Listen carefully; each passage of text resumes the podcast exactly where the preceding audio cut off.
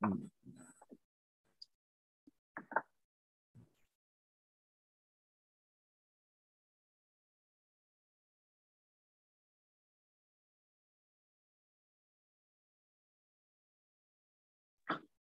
saat kita kok itu di close dulu.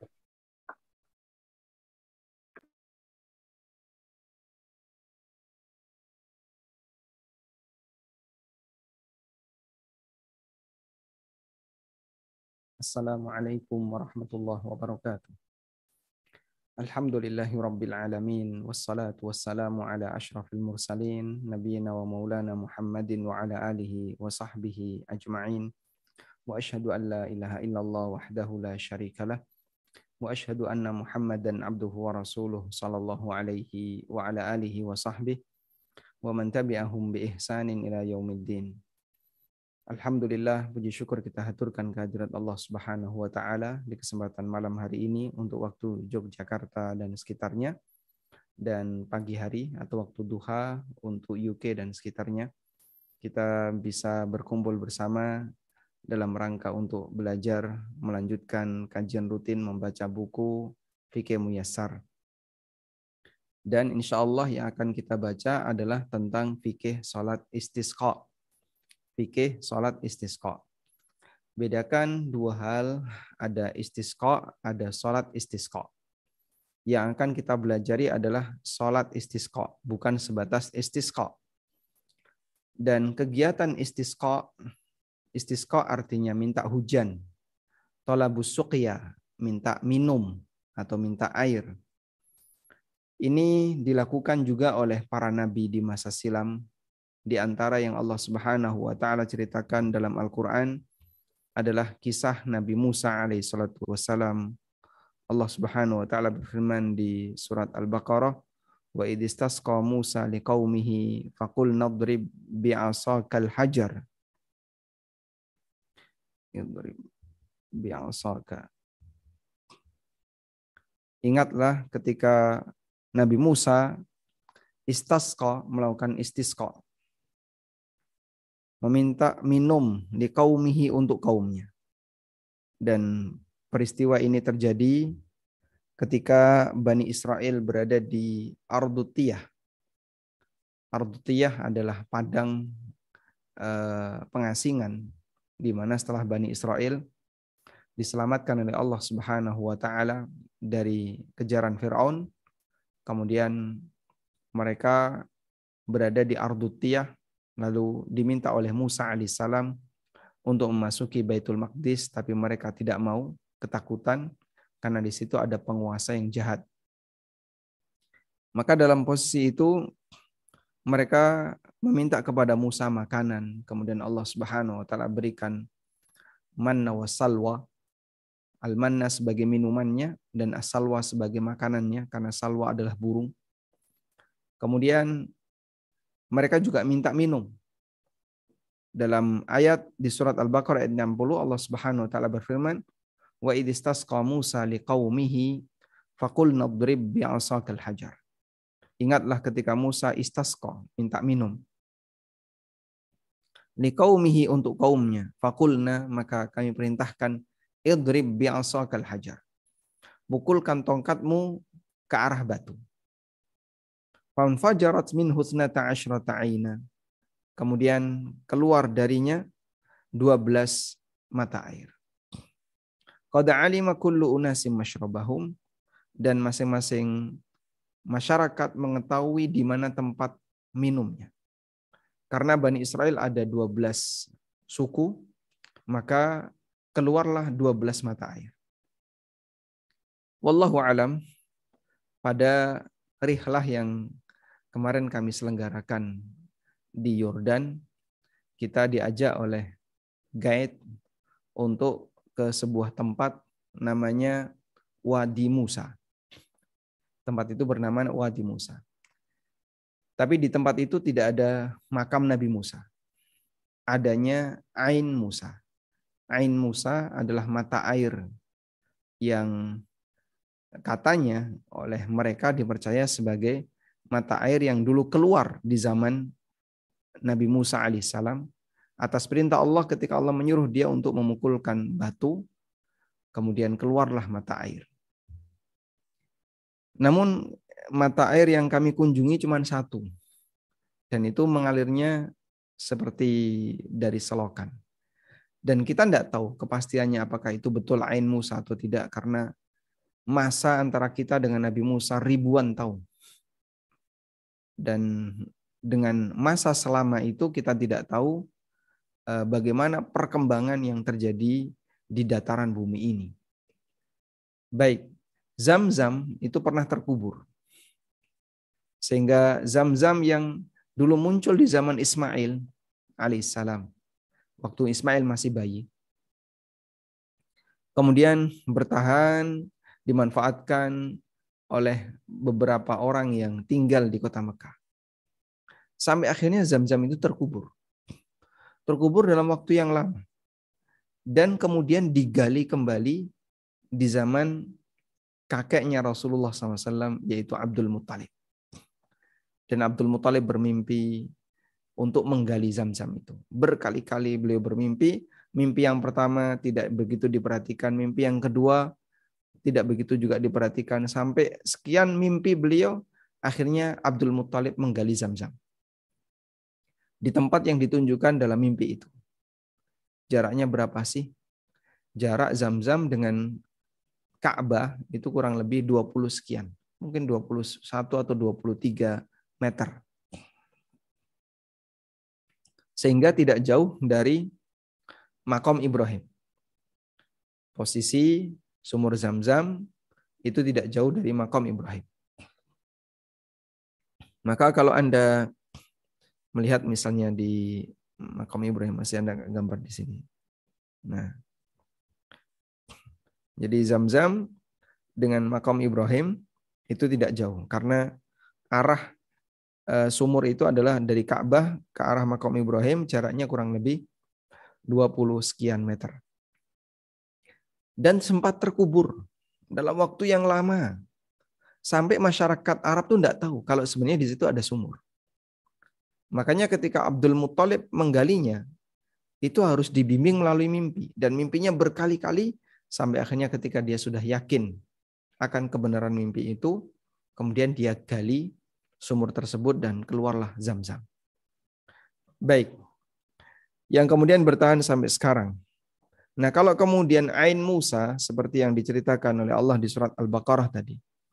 Yang usianya jauh lebih lama daripada masa zam-zam karena Zam-Zam terkubur uh, mungkin ya, setelah zamannya Nabi Musa atau sebab Zam-Zam ini bertahan dalam waktu yang lama. Lalu terkubur. Berarti Ain Musa bisa jadi juga lebih lama dari itu. Mata air Musa bisa jadi lebih lama daripada itu. Wa ala kullin kesimpulannya adalah kita percaya dengan kejadian yang pernah ada pada Nabi Musa alaihissalam di mana beliau pernah minta minum kepada Allah istasqa wa idistasqa Musa. Ingatlah ketika Nabi Musa meminta minum. Lalu beliau pukulkan tongkatnya ke arah batu kemudian keluarlah 12 mata air. Kita percaya kejadian ini.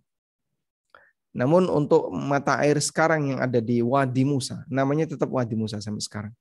Lembah Musa, apakah di situ betul bahwasanya itu adalah mata air di zaman Musa wallahu alam kita tidak tahu.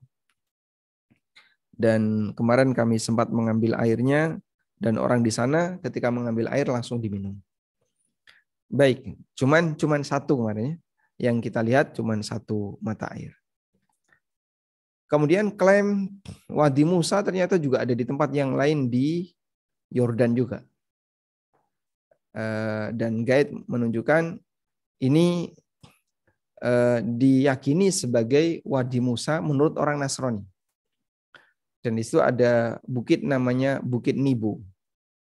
Lalu ada di puncak bukit itu ada patung ular. Ya. Dan kita diperlihatkan, cuman tidak terlalu dekat, jadi ya kelihatan seperti patung ular. Tapi itu menurut anggapan orang Nasrani. Baik. Dan memang tempat-tempat bersejarah yang terjadi pada zaman para nabi di masa silam oleh Nabi Muhammad Sallallahu Alaihi Wasallam. Beliau tidak kemudian menunjukkan kepada para sahabat kecuali di beberapa titik tertentu seperti Baitul Maqdis yang itu tempat yang diberkahi. Sementara tempat bersejarah yang lain di mana sih pertemuan antara Nabi Khidir dan Musa, titiknya di mana? Nabi SAW dapat wahyu tentang itu, tapi beliau tidak memastikan ada di sini. Di mana tempat mendaratnya perahu eh, Nabi Nuh, di mana bentengnya Ya'juj dan Ma'juj, di mana Rasulullah SAW tidak memberitahu kepada umatnya. Karena itu bagian dari rahasia Allah Subhanahu wa taala. Biarlah itu bagian dari sejarah yang disebutkan dalam Al-Qur'an. Ada di muka bumi ini kejadiannya, tapi kita tidak tahu pasti titik-titiknya dan kepo dalam masalah ini tidak dianjurkan. Kepo dalam masalah ini tidak dianjurkan. Karena tahu dan tidak tahu nggak menambah iman. Karena itu Rasulullah Shallallahu Alaihi Wasallam ketika menceritakan tentang kuburan Nabi Musa alaihissalam. Pada waktu Nabi SAW menceritakan tentang kuburan Nabi Musa. Ya. Coba kita lihat kompromi Musa.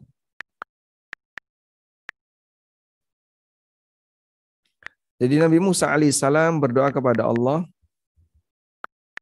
untuk dimakamkan di eh, tempat yang dekat dengan Baitul Maqdis.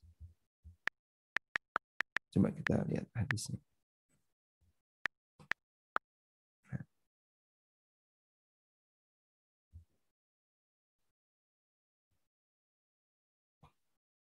Nabi Musa alaihissalatu wassalam di sini disebutkan dalam hadis yang sahih. Qala Nabi SAW bersabda, An Musa tentang Musa, lamma hadaratul wafat, ketika beliau mendekati mati, mendekati wafat. Fasa'alallaha ayyudniyahu minal ardil muqaddasah ramyata bihajarin. Beliau minta kepada Allah Subhanahu wa taala agar kematian beliau itu didekatkan dengan tanah suci yaitu Baitul Maqdis. Sejauh lemparan kerikil. Sejauh lemparan kerikil. Qala Rasulullah sallallahu alaihi wasallam kemudian Rasulullah sallallahu alaihi wasallam mengatakan falau kuntu thamma la uritukum qabrahu ila janibit tariq indal kathibil ahmar. Kalau aku di sana di tempat itu aku akan tunjukkan kepada kalian kuburan Nabi Musa. Kuburan beliau itu berada di samping jalan indal kathibil ahmar di sebuah gundukan berwarna merah.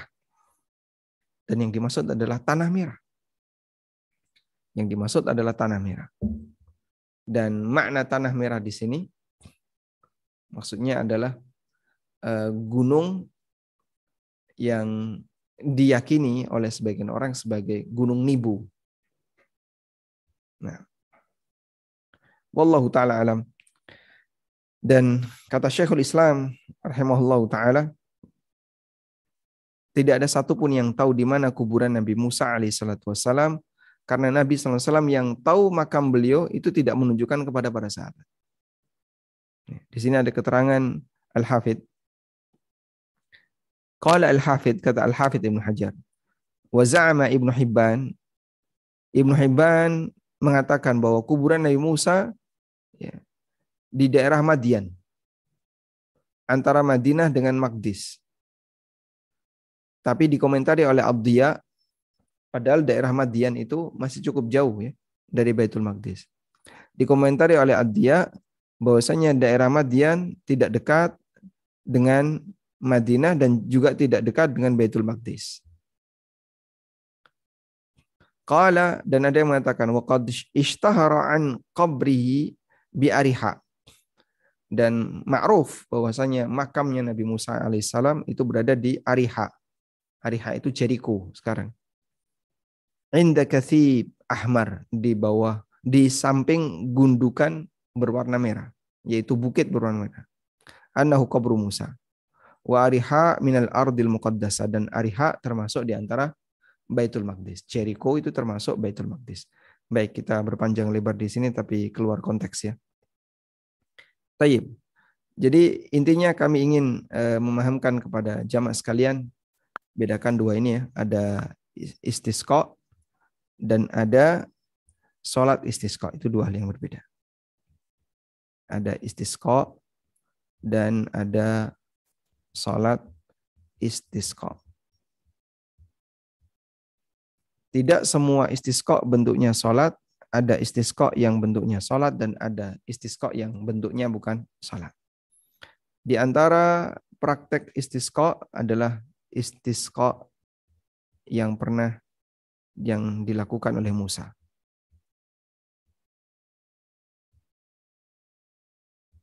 Dan itu tanpa melalui sholat, tapi beliau berdoa kepada Allah, meminta kepada Allah, lalu Allah perintahkan pukulkan tongkatmu ke arah batu. Baik. Fanfajarat min husnata asyrata aina. Maka keluarlah 12 mata air. Dan istisqa dalam praktek Nabi SAW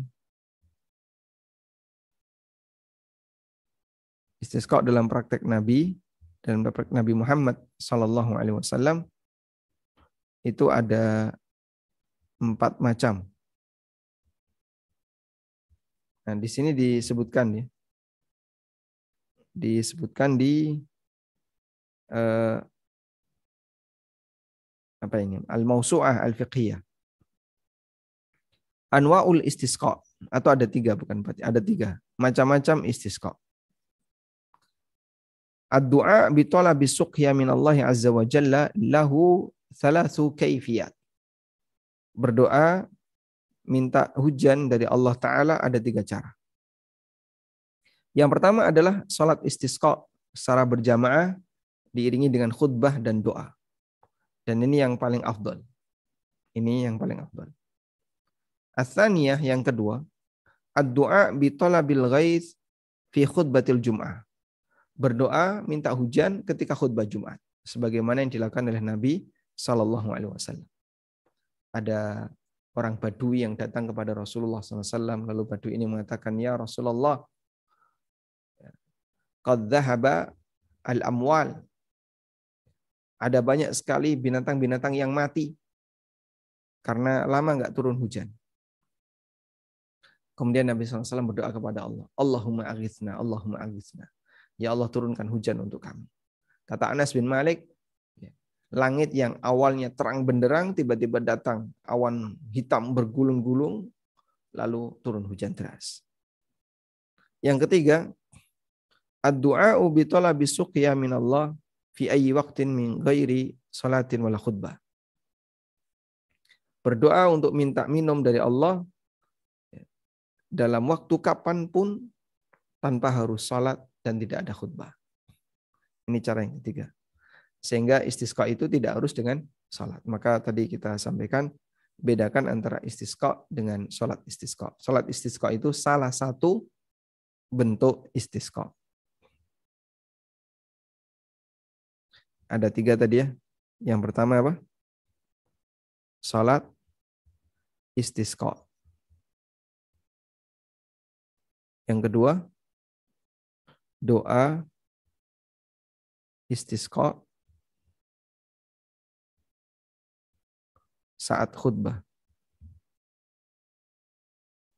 Saat khutbah Jumat. Yang ketiga, yang ketiga doa istisqa, maksudnya minta hujan ya, dalam situasi apa pun.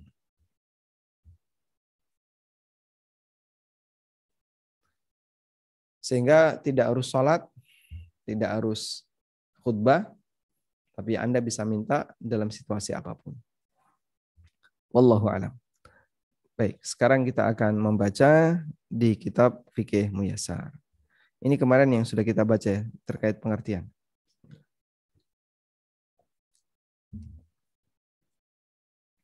Berikutnya kita akan melihat keterangan penulis ter terkait al-khuruju ilaiha.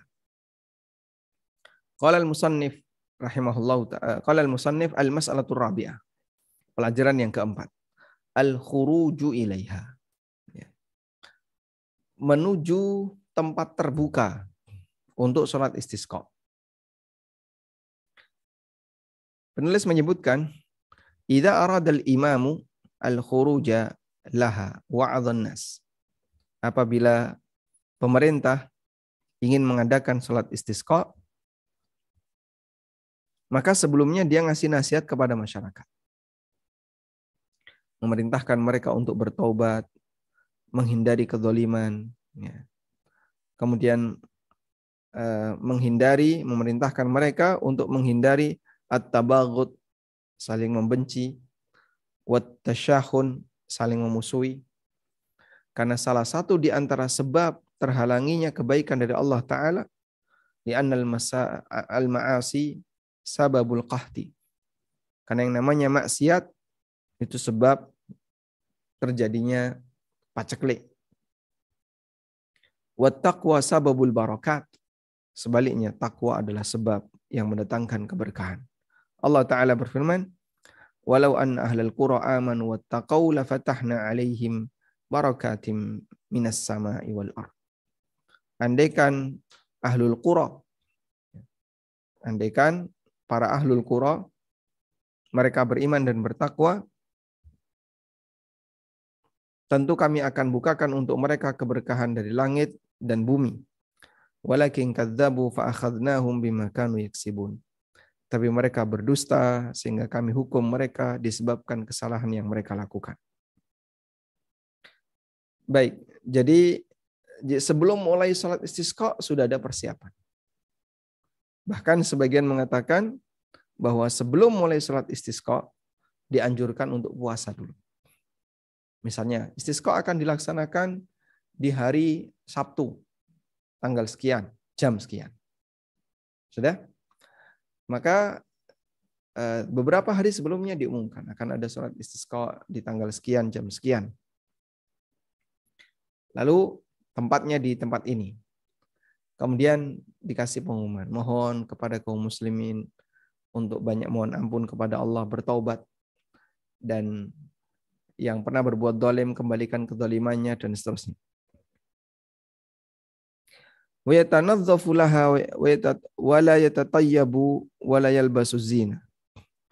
Cukup membersihkan badan, jaga kebersihan, tidak uh, tidak memakai minyak wangi dan tidak memakai pakaian yang azina, yang menghias, ya, yang jadi perhiasan, yang bagus. Li'annahu wa khusyu' Karena ketika istisqa itu orang dianjurkan untuk khusyuk. Lebih khudu, lebih tenang. Wa yakhruju dan dia keluar menuju lapangan dalam posisi mutawadhi'an. Orang yang tawadu. Mutakhasyian yang khusyuk, mutadallilan yang tunduk, mutadarrian nah, yang tunduk berdasarkan keterangan Ibnu Abbas radhiyallahu anhu kharajan nabiyyu sallallahu alaihi wasallam lil istisqa'i mutadallilan mutawadi'an mutakhasyian mutadarrian. Nabi SAW ketika menuju lapangan untuk ngimami salat istisqa, beliau itu keluar dari rumahnya dalam kondisi ya, mutadallilan, rendah diri, merendahkan hatinya, mutawadi, khusyuk, mutadarri, ya, fokus. Padahal beliau seorang nabi. Dan kata Ibnu Abbas radhiyallahu anhu, Nabi SAW ketika menuju lapangan seperti ini suasana beliau. Coba kita lihat di footnote hadis riwayat Tirmidzi, Ibnu Majah dan statusnya Hasan. Nah. Alhamdulillah, insya Allah bisa dipahami ya. Jadi persiapan dulu sebelum istisqa. Al-mas'alatul khamisah. Sekarang kita akan baca permasalahan yang kelima al-khutbatu fiha. Terkait khutbah ketika sholat istisqa.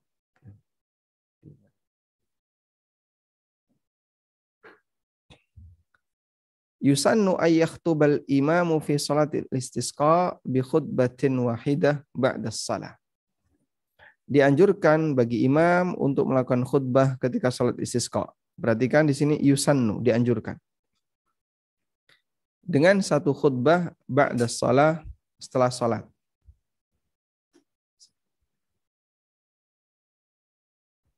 Takunu jami'atan syamilatan. Khutbahnya jami'ah syamilah. Jadi sifatnya nasihat umum ya'muru fiha taubah wa kasratus sadaqah memerintahkan taubat, banyak sedekah, kembali ke jalan Allah Subhanahu wa taala, meninggalkan maksiat, wa bagi ayyuk sirafil khutbati minal istighfar. Dan selanjutnya ketika khutbah diperbanyak istighfar. Membaca ayat-ayat allati ta'muru bihi. Membaca ayat-ayat yang memerintahkan istighfar. Memperbanyak doa. Bitolabil ghaith agar Allah menurunkan al-ghaith, hujan. Ya. Minta kepada Allah Subhanahu wa taala. Misalnya dengan kalimat Allahumma aghithna Allahumma aghithna. Wa qawluhu dan sabda Nabi SAW, Allahumma askina ghaithan mughithan mari'an mari'a ajilan ghaira ajilin segera dan tidak ditunda. Nafi'an ghaira darin yang memberikan manfaat dan bukan yang membahayakan. Yang disebut dengan mari'an, sini mari maknanya adalah sahlan tayyiban, yang mudah. Wa mari'an sedangkan mari' pakai ain, maknanya adalah mukhassaban, Wallahu alam. Mukhassab. Coba kita lihat makna mukhassab.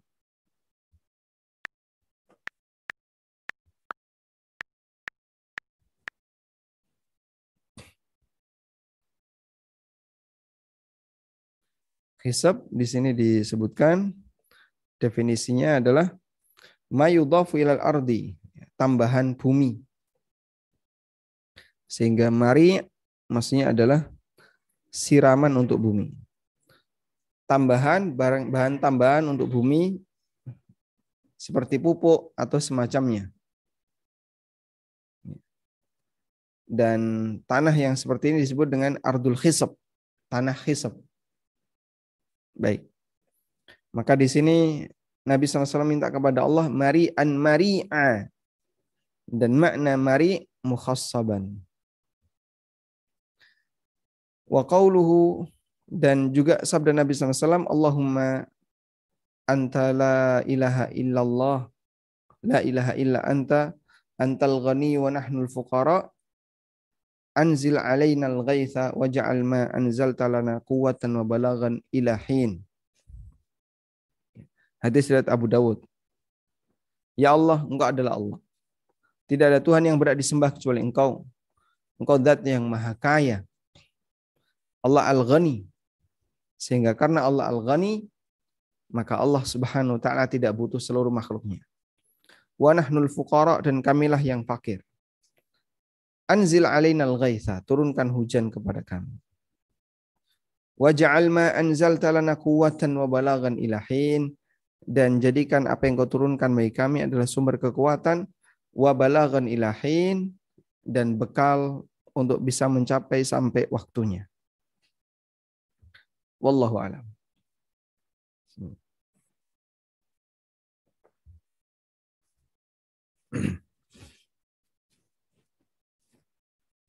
Jadi ini doa yang dibaca oleh Nabi SAW ya.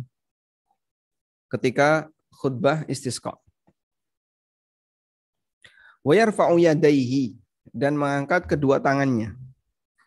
Maka saat doa itu beda dengan Jumatan. Kalau Jumatan yang diangkat hanya satu telunjuk itu pun agak di bawah. Lianna Nabi sallallahu alaihi wasallam kana yaf'alu dzalika. Karena Nabi SAW melakukan hal itu. Hatta kana yura bayadu ibtaihi. Sampai nampak putihnya ketiak Nabi SAW. Jadi ketika diangkat, nampak ketiak beliau. Maksudnya gimana Pak? Nampak ketiaknya. Apakah bajunya itu sobek? Saya ngangkat tinggi kan tidak nampak. Karena baju Nabi SAW itu seperti orang yang sedang ikhram.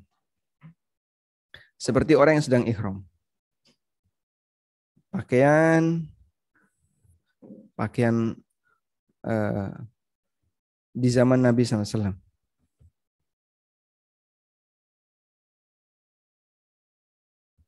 Itu seperti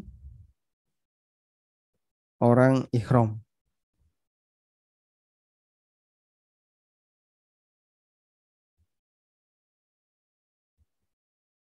Baik.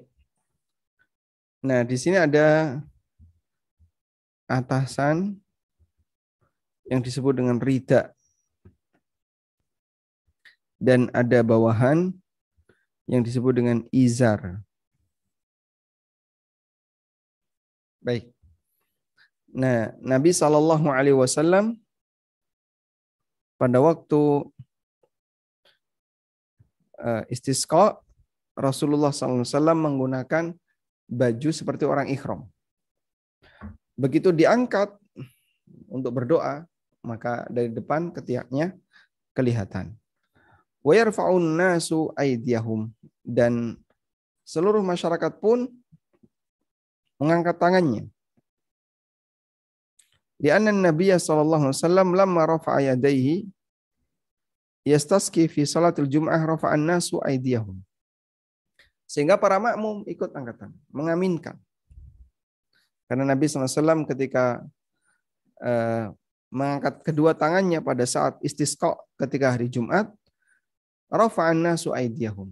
Para makmum juga ikut angkat tangan. Wa yukthir minas salati ala Nabi SAW lianna dhalika min asbabil ijabah. Dan silahkan berbanyak untuk membaca salawat Nabi SAW karena itu adalah sebab al-ijabah, diijabahnya eh, doa. Wallahu alam. Baik, jadi angkat tangan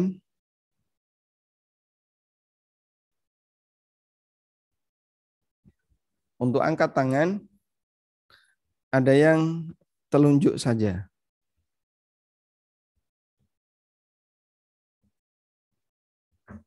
Telunjuk saja. Dan ini berlaku pada khutbah Jumat.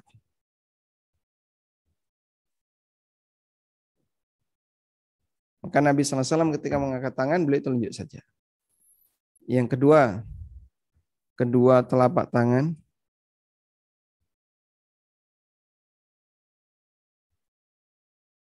sehingga tidak hanya telunjuk. Ya, setinggi setinggi dada. Baik.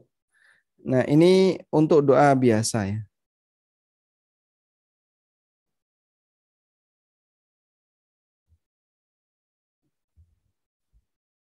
Kedua telapak tangan setinggi dada, seperti doa biasa. Yang ketiga, angkat tangan tinggi. Kedua tangan, kedua telapak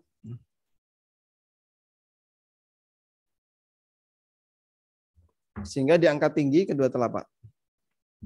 Ini yang disebut dengan doa ibtihal.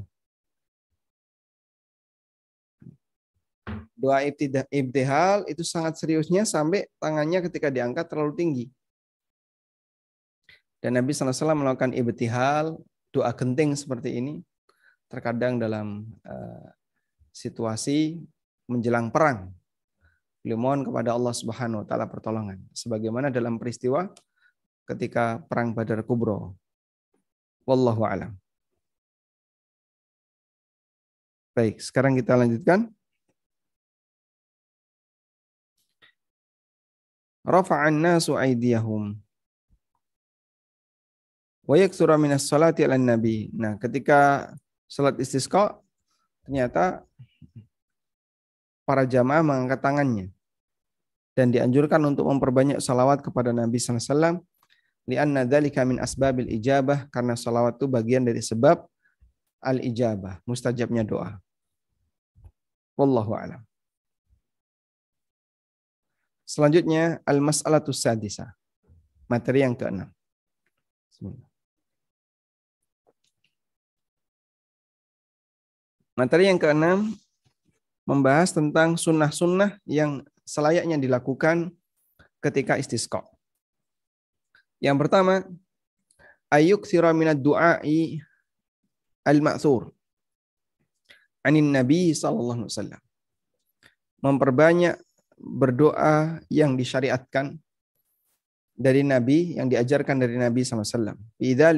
Ketika itu. Nabi wasallam ketika mengajarkan doa dominan adalah doa kebaikan terutama untuk akhiratnya. Wa yastaqbilul kiblah dan dianjurkan untuk menghadap ke arah kiblat fi akhir doa ketika di akhir doa. Wa yuhawwilu ridaahu kemudian dibalikkan ridaknya. Fayaj'alul yamin 'ala shimal, shimal al yamin. Sehingga yang kanan taruh kiri, yang kiri taruh kanan. Wa kadzalika ma syabahur rida kal aba'ah wa nahwiha. Termasuk juga pakaian yang lain yang mirip dengan rida. Seperti aba'ah, abaya, atau yang semacamnya. Kalau imam di Masjidil Haram atau Masjid Nabawi, mereka membalik mislah. Nah ini yang namanya mislah ya. Mislahnya yang dibalik sehingga eh, apa? Ketika berkhutbah itu tidak sampai melepas baju, tapi mislahnya yang dibalik. Wallahu a'lam. Ya, saat istisqa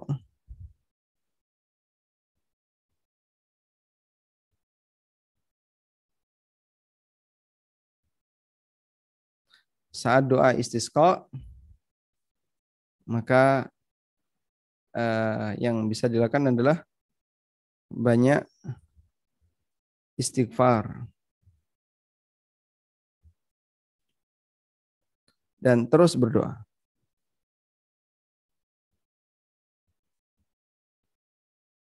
Baik. Banyak istighfar terus berdoa. Dan kalau masih ada kemungkinan untuk berdoa, terus berdoa. Sehingga jangan sampai nganggur, apalagi ngobrol. Ketika sholat istisqa. Wakil al-hikmatu min tahwilir rida at-tafa'ul bitahwilil hal amma hiya alaih.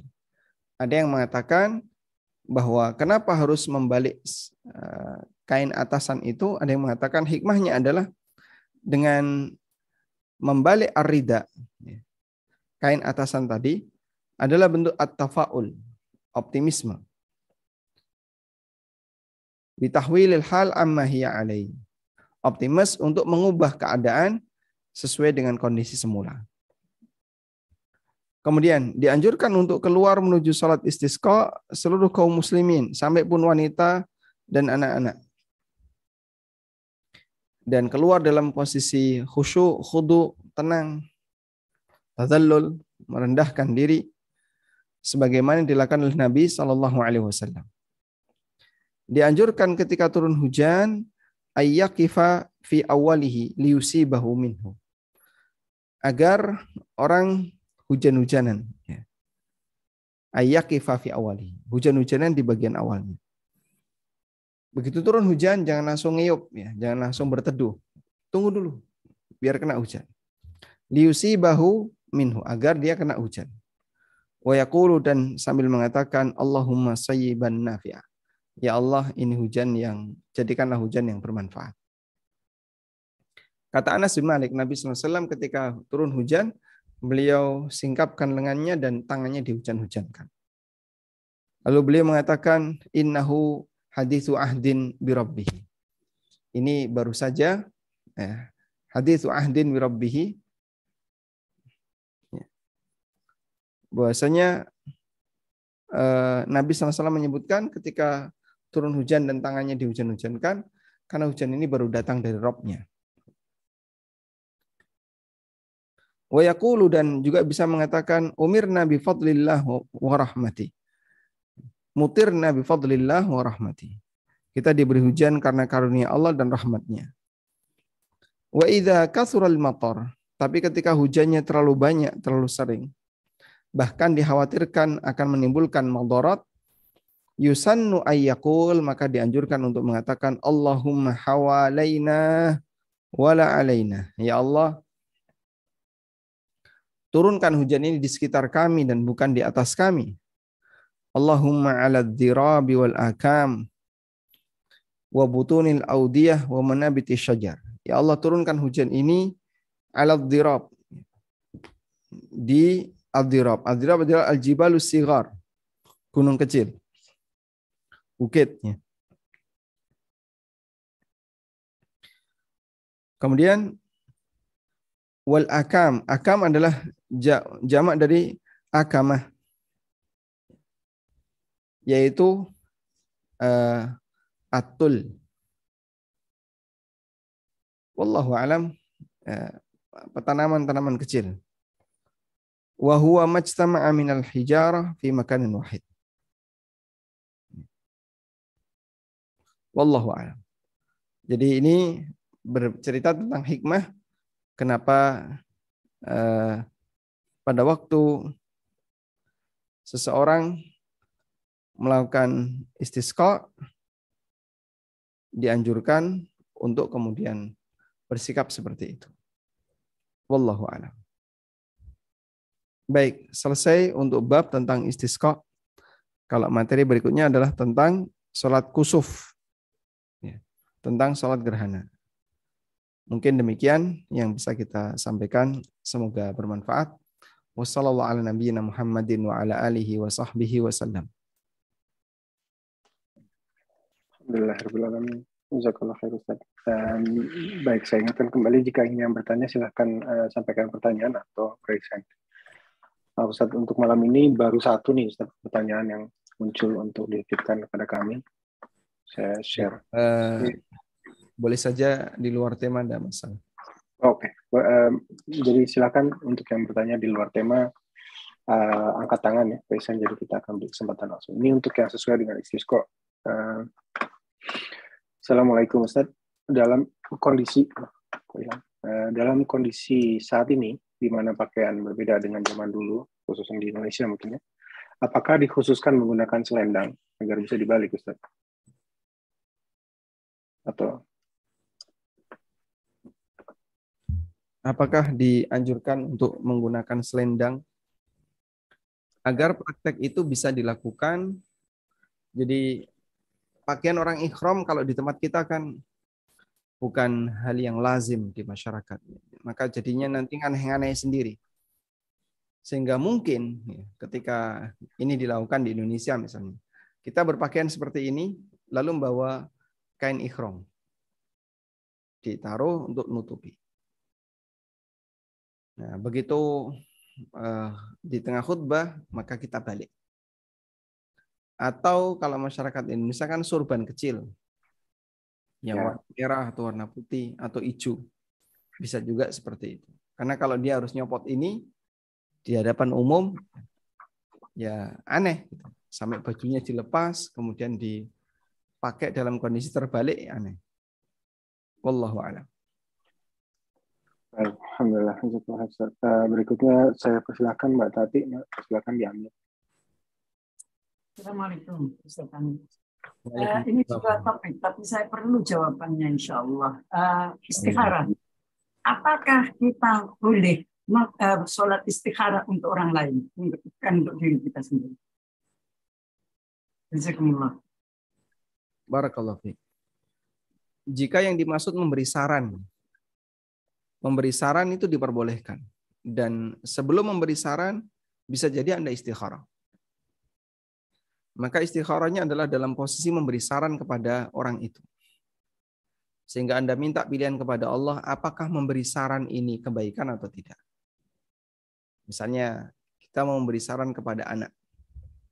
Anak kita diajari sholat istikharah, mungkin agak keberatan. Akhirnya Anda yang sholat istikharah untuk memberi saran. Sebelumnya minta kepada anaknya, tolong ya kalian lakukan apa yang disarankan oleh ibu. Dan ibu akan sholat terlebih dahulu. Lalu sholat dua rakaat min ghairi faridah. Untuk semua sholat bisa, yang penting bukan sholat wajib. Kemudian selesai sholat atau di penghujung sholat membaca doa tersebut. Wallahu alam, insya Allah eh, jika selesai sholat membaca doa istikharah dengan maksud adalah memberi saran, insya Allah tidak masalah. Karena Anda tidak mengistikharahkan orang lain tapi untuk diri sendiri, namun objek yang diistikharahkan adalah uh, apa? objek yang diistikharahkan saran untuk orang lain. Apakah saya harus ngasih saran atau tidak? Dan orang lain tadi Anda kasih syarat, nanti kalau saya sarankan tolong dilakukan. Hmm. Itu mungkin yang dimaksud istikharah untuk orang lain. Wallahu ya. a'lam. Eh, berikutnya dari admin Pak Roland, silakan Pak. Assalamualaikum Ustaz. Waalaikumsalam warahmatullah.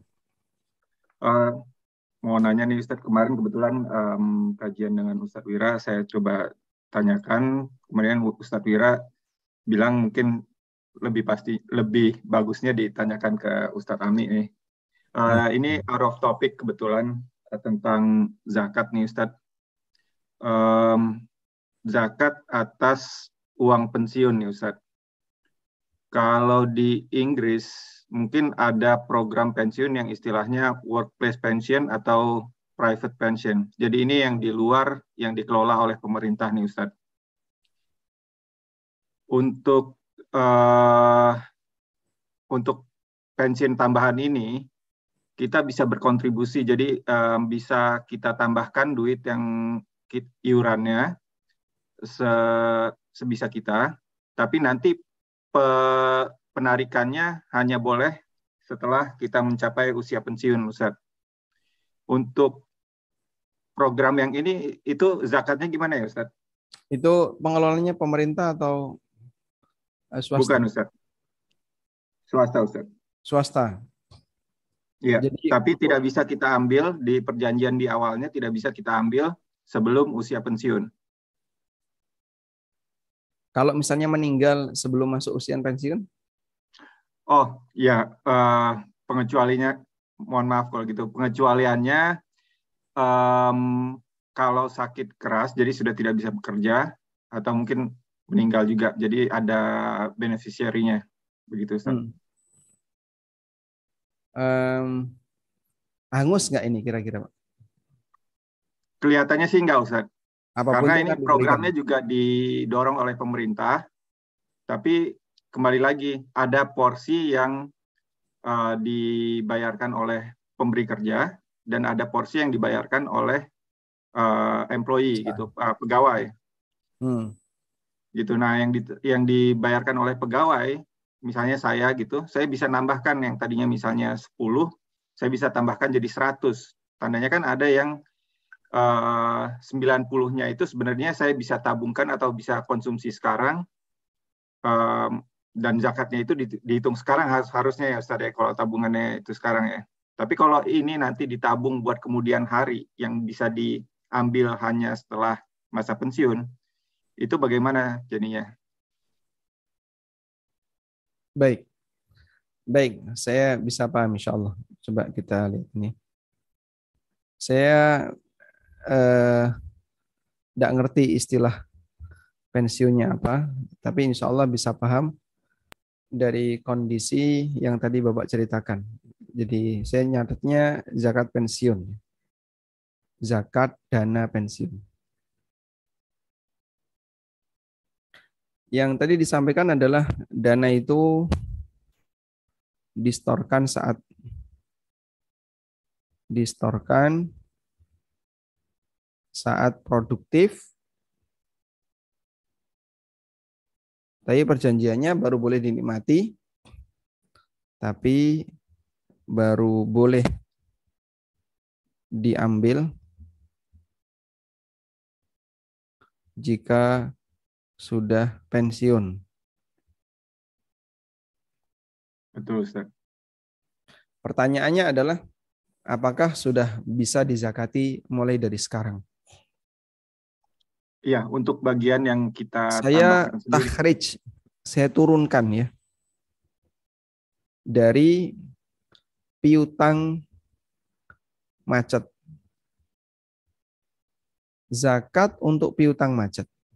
Jadi kita anggap ini sebagai piutang macet. Dana saya saya masukkan di situ tapi nggak bisa diapa-apain. Mau ditarik nggak bisa, digunakan untuk transfer nggak bisa. Sehingga dia statusnya sebagaimana piutang macet. Nah, untuk piutang macet, untuk piutang macet ada tiga pendapat ulama. Pendapat yang pertama, dizakati setiap tahun.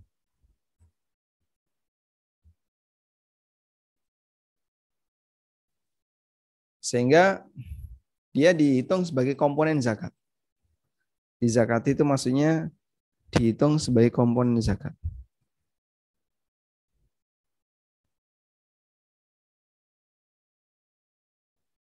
Nah, kalau sudah dihitung sebagai konsumen zakat, eh, komponen zakat, maka dia digabungkan dengan komponen zakat yang lain.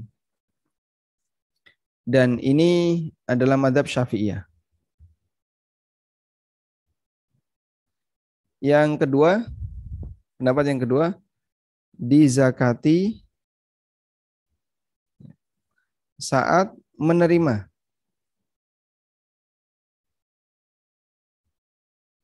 Dizakati saat menerima. Apakah dizakati sekali atau berapa kali? Cukup sekali. Saat menerima cukup dizakati sekali. Ketika menerima. Ini pendapat yang kedua. Pendapat yang ketiga, dizakati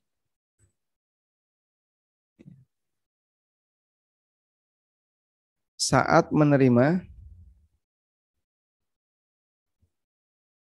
tapi tunggu eh, tapi tunggu setahun. Satu haul. Ini pendapat Hambali. Kalau ini Maliki. Baik. Jadi kalau Bapak terima uang misalnya dari pensiunan tadi, senilai nisab. Nisab sekarang kalau rupiah ya kurang lebih 80-an juta. Maka apabila Bapak mengikuti pendapat Maliki, bisa langsung dikeluarkan zakatnya. Tapi kalau Hambali, dia ditahan dulu sampai satu tahun sebagaimana harta yang lain. Baru setelah itu dikeluarkan zakatnya. Wallahu alam. Ada khilaf dalam masalah ini. Jadi kami teka, kami dekatkan zakat dana pensiunan itu sebagaimana piutang macet. Ditagih tidak bisa. Dan eh, sebagai konsekuensinya Anda harus menunggu. Sekarang dizakati atau tidak? Bisa berdasarkan kesepakatan, bisa berdasarkan keadaan. Sehingga piutang macet karena kepihak, karena kesepakatan misalnya. Ini baru boleh diambil setelah pensiun. Maka rinciannya seperti yang tadi kita sampaikan. Ada yang dizakati setiap tahun dan ini madhab syafi'iyah. Ada yang dizakati saat menerima dan sekali saja. Ini madhab maliki. Dan dizakati saat menerima tapi tunggu satu haul. Tunggu setahun lagi baru bisa dizakati. Dan ini pendapat hambali. Saya sarankan Anda pakai pendapat maliki. Sehingga saat belum menerima, jangan dizakati. Begitu menerima, zakatnya sekali. Wallahu alam. Bisa dipahami insyaallah? Iya, Ustaz. Jazakallah khair. Alhamdulillah, Jazakallah Baik, Ustaz. Ini saya ada ada yang bertanya langsung. Mohon maaf saya langsung panggil nama karena tidak jelas eh, Bapak atau Ibu. Uh, silahkan uh, Ray untuk menanyakan. Assalamualaikum Ustaz. Waalaikumsalam warahmatullahi wabarakatuh. Saya mau nanya apa di luar tema Sat. Nah, e, kalau misalnya saya nih kondisinya, e, misalnya saya pendapatannya berhubungan dengan zakat sebelumnya Sat. Nah, misalnya saya pendapatannya cuma 1,5 satu setengah juta Sat. Tapi sebenarnya kebutuhan pribadi itu agar bisa mencukupi sebulan e, 9 juta. Nah, ini saya kalau kondisi seperti ini berhak dapat zakat minta zakat ke lembaga atau ini berat nggak sih kalau kondisinya seperti ini apakah termasuk fakir miskin atau enggak nah terus yang kedua kalau eh, orang kan masih menganggap zakat profesi ini kan ada setiap bulan di setor nih setiap bulan di store dua setengah persen nah itu sebenarnya boleh atau termas apa apa termasuk yang dilarang Zat? Nah itu aja. Baik. Kalau kondisinya seperti yang Anda ceritakan tadi ya, hmm. pendapatannya satu setengah juta, tapi hmm. eh, keadaan Bapak pendapatan satu setengah juta dan kurang kebutuhannya 10 juta. Pemasukan 1,5. Kebutuhan anggaplah misalnya 5 juta. Ya. Berarti kan di sini kebutuhannya tidak bisa dicukupi oleh penghasilannya. Statusnya miskin. Maka statusnya miskin. miskin. Baik, yang jadi pertanyaan eh, berhak berhak apa datang ke lembaga atau ke orang untuk men bisa mendapat... lembaga bisa perorangan. Jadi siapa pun yang bawa zakat orang miskin berhak untuk meminta. Jadi dia berhak mengajukan. Berhak untuk mengajukan zakat.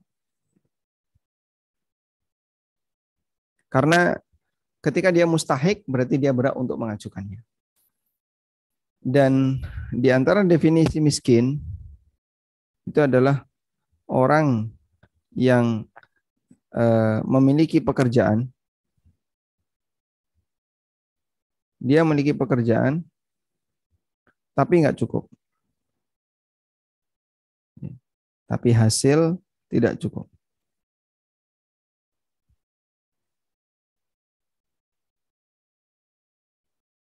Baik. Apa dalilnya? Coba lihat di sini. Nabi Musa alaihissalam ketika melakukan perjalanan bersama Khidir, maka saat Khidir naik perahu bersama Musa, perahu itu dilubang. Nah, kemudian Musa nggak sabar bertanya, kenapa kok dilubangi? Nah, kemudian Khidir menjelaskan di ayat 79 dari surat Al-Kahfi. Amma safinatu fakanat limasakin ya'maluna fil bahar perahu itu milik orang miskin yang bekerja di muka bumi, yang bekerja di pinggir laut. Fa'aratu an aibaha, maka saya ingin untuk mencacat ya, perahu ini tujuannya apa? Biar nggak dirampas oleh sang raja. Wa kana wara'ahu malikun ya'khudhu kulla safinatin ghasbah. Dan di sana ada raja yang akan merampas seluruh kapal ghadban. Ya, secara ghasab dirampas. Baik. Anda bisa lihat Al-Kahfi 79.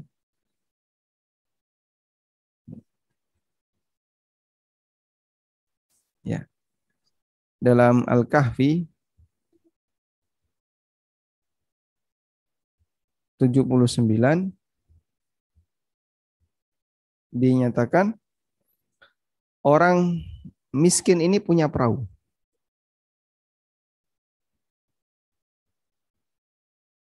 orang miskin memiliki perahu.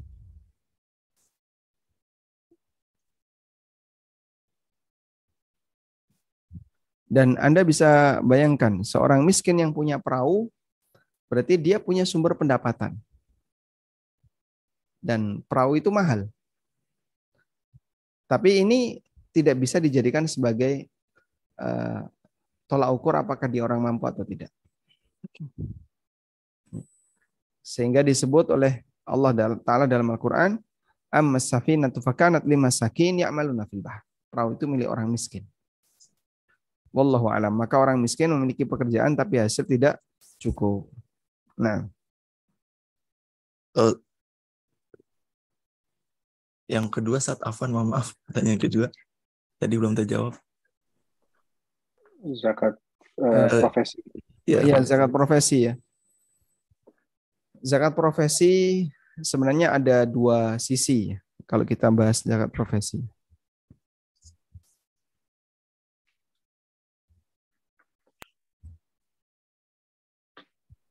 Berkaitan dengan zakat profesi,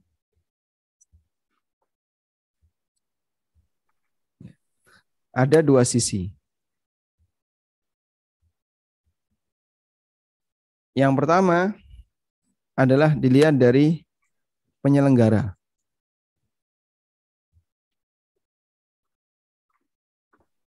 Penyelenggara atau panitia. Maka dalam hal ini dia wajib meminta kerelaan.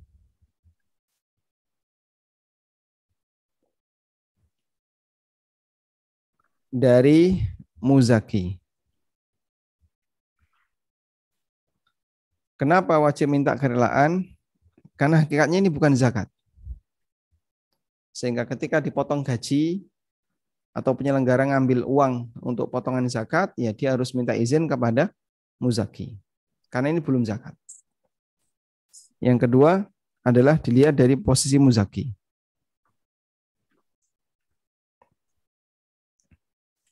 Untuk muzaki, jika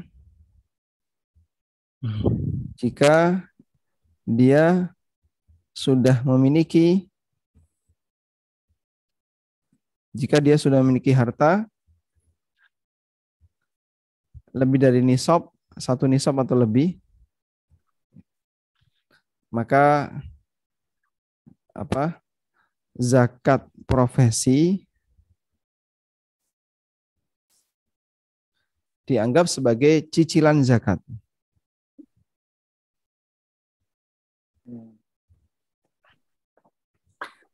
Jika dia memiliki harta satu nisab atau lebih, maka zakat profesi itu terhitung sebagai cicilan zakat.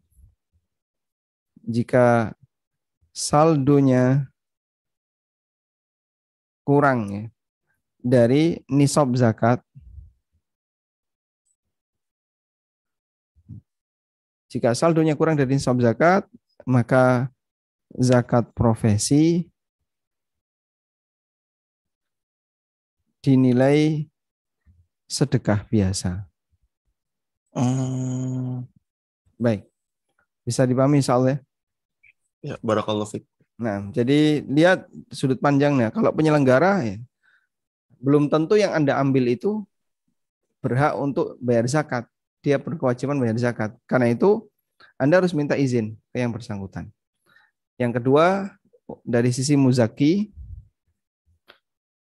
maka pertimbangannya adalah apakah hartanya itu sudah melebihi nisab atau belum. Kalau belum, maka apa yang dia bayarkan dinilai sebagai sedekah. Wallahu alam. Alhamdulillah. Uh, baik Ustaz. Ini ada saya kira saya batasi ini ada dua pertanyaan lagi Ustaz. Saya kira saya, kita batasi batasi untuk dua pertanyaan terakhirnya aja.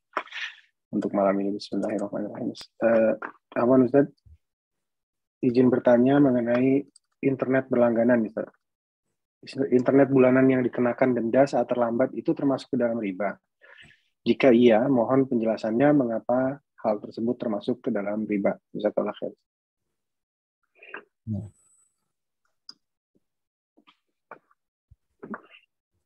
Hmm.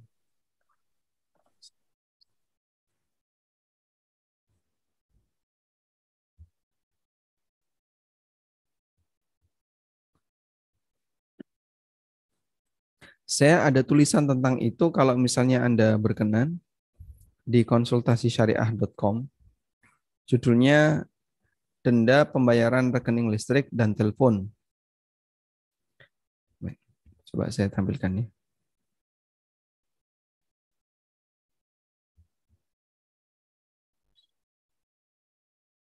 Nah, ketika syarat dibatalkan.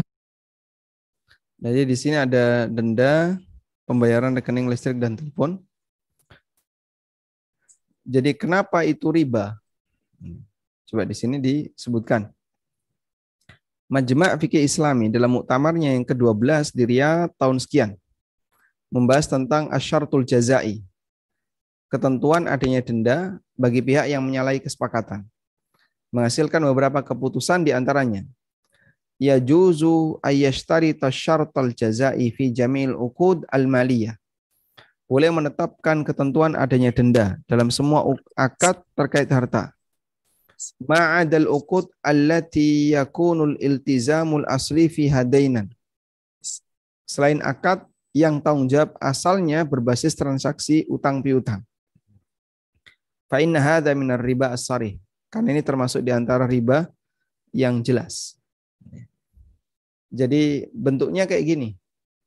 Apabila Anda menggunakan uh, listrik atau fasilitas komunikasi, pasca bayar, dipakai dulu, bayarnya belakang. Ketika pakai, kemudian total tagihan Anda anggaplah misalnya 200 ribu.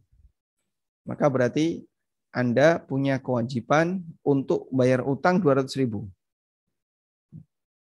Ketika utang ini uh, belum lunas, misalnya deadline Anda adalah sampai akhir bulan uh, Maret misalnya.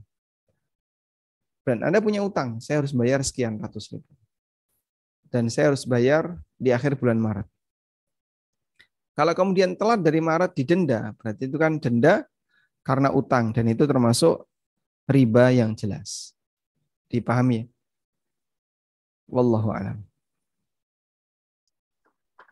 Baik, uh, baik. Semoga menjawab. Saya sudah. Uh, baik, Man, ini apakah itu jadi boleh atau tidak di artikel ini kami sebutkan khilaf di antara para ulama berkaitan dengan akad yang sah, tapi ada klausul yang batil. Ada akad sah, tapi ada klausul yang batil akadnya nggak ada masalah, sah. Tapi di situ ada klausul jika denda telat, eh, jika denda terdapat denda jika telat bayar, ya senilai sekian. Maka bagian ini berarti di situ ada klausul yang sifatnya batil. Nah, akadnya sah tapi ada klausul yang batil, ini bagaimana? Ulama beda pendapat. Ada yang mengatakan akad tetap sah meskipun kesepakatannya batal. Dan pendapat yang kedua ada yang mengatakan akad dan syaratnya kedua-duanya batal dan tidak berlaku. Dan insya Allah pendapat yang pertama yang lebih kuat dan di sini kami sebutkan keterangan dari Aisyah radhiallahu anha terkait kasus Bariro. Wallahu a'lam. Jadi ceritanya di situ adalah ada akad sah tapi mengandung kesepakatan yang batil.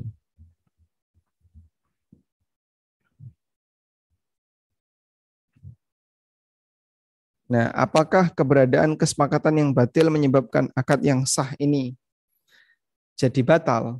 Ada dua pendapat ulama. Dan yang benar adalah akadnya tidak batal. Tapi kesepakatan yang batil ini tidak boleh dilakukan. Wallahu alam. Semoga bisa dipahami. Nah, silakan Pak Rasid. Alhamdulillah. Baik, saat ini pertanyaan terakhir saya share untuk malam ini. Singkat aja ini pertanyaannya. Bismillahirrahmanirrahim. Apakah zakat fitrah tidak perlu untuk ayah yang sudah meninggal? Ataukah ada zakat lain yang bisa dikeluarkan untuk ayah yang sudah meninggal maksudnya? Zakat fitrah berarti zakat jiwa. Dan itu berlaku bagi yang masih hidup. Kalau sudah meninggal sebelum Ramadan, maka tidak perlu diberi zakat fitrah. Lalu zakat apa yang bisa dibayarkan untuk ayah yang sudah meninggal? Kalau sudah meninggal, ingkota amaluhu, amalnya terputus illa min thalath, kecuali tiga amal, yaitu sedekah jariah, ilmu yang bermanfaat, dan anak soleh yang mendoakannya. Maka dalam posisi ini, yang dilakukan bukan zakat, tapi sedekah jariah. Sehingga anak-anak misalnya iuran senilai tertentu, lalu mereka wakafkan ke masjid. Dengan niat ini pahalanya untuk Bapak. Bisa demikian. Ya, sehingga ditransaksikan dengan masjid atau Eh, seluruh anak sepakat ini atas nama Bapak, dan insya Allah itu sah sebagai amal Bapak. Wallahu alam. Uh, saya kira di di AND channel juga di Instagram sering disampaikan ada uh, pengumpulan dana ya Ustaz di di AND channel. Ya bisa disimak kembali di sana. Baik Ustaz, untuk malam ini saya kira sudah habis Ustaz. Jadi kita bisa samarikan dulu sebelum kita tutup Ustaz. Baik, walhamdulillah rabbil alamin dan insya Allah untuk pertemuan berikutnya kita akan membahas tentang salat gerhana. Ada hal yang aneh dalam pembahasan fikih salat gerhana di mana kejadian gerhana di zaman Nabi SAW itu hanya sekali. Gerhana matahari. Cuman anehnya kejadian yang sekali ini ternyata ulama beda pendapat. Ulama beda pendapat seperti apa tata caranya. Padahal kejadian cuma sekali. Tayyib. Sehingga insya Allah nanti kita akan angkat hal itu untuk memahami kenapa bisa demikian. Baik demikian yang bisa kita sampaikan. Semoga yang sedikit ini bermanfaat. Mohon maaf jika ada banyak kekurangan. Wassalamualaikum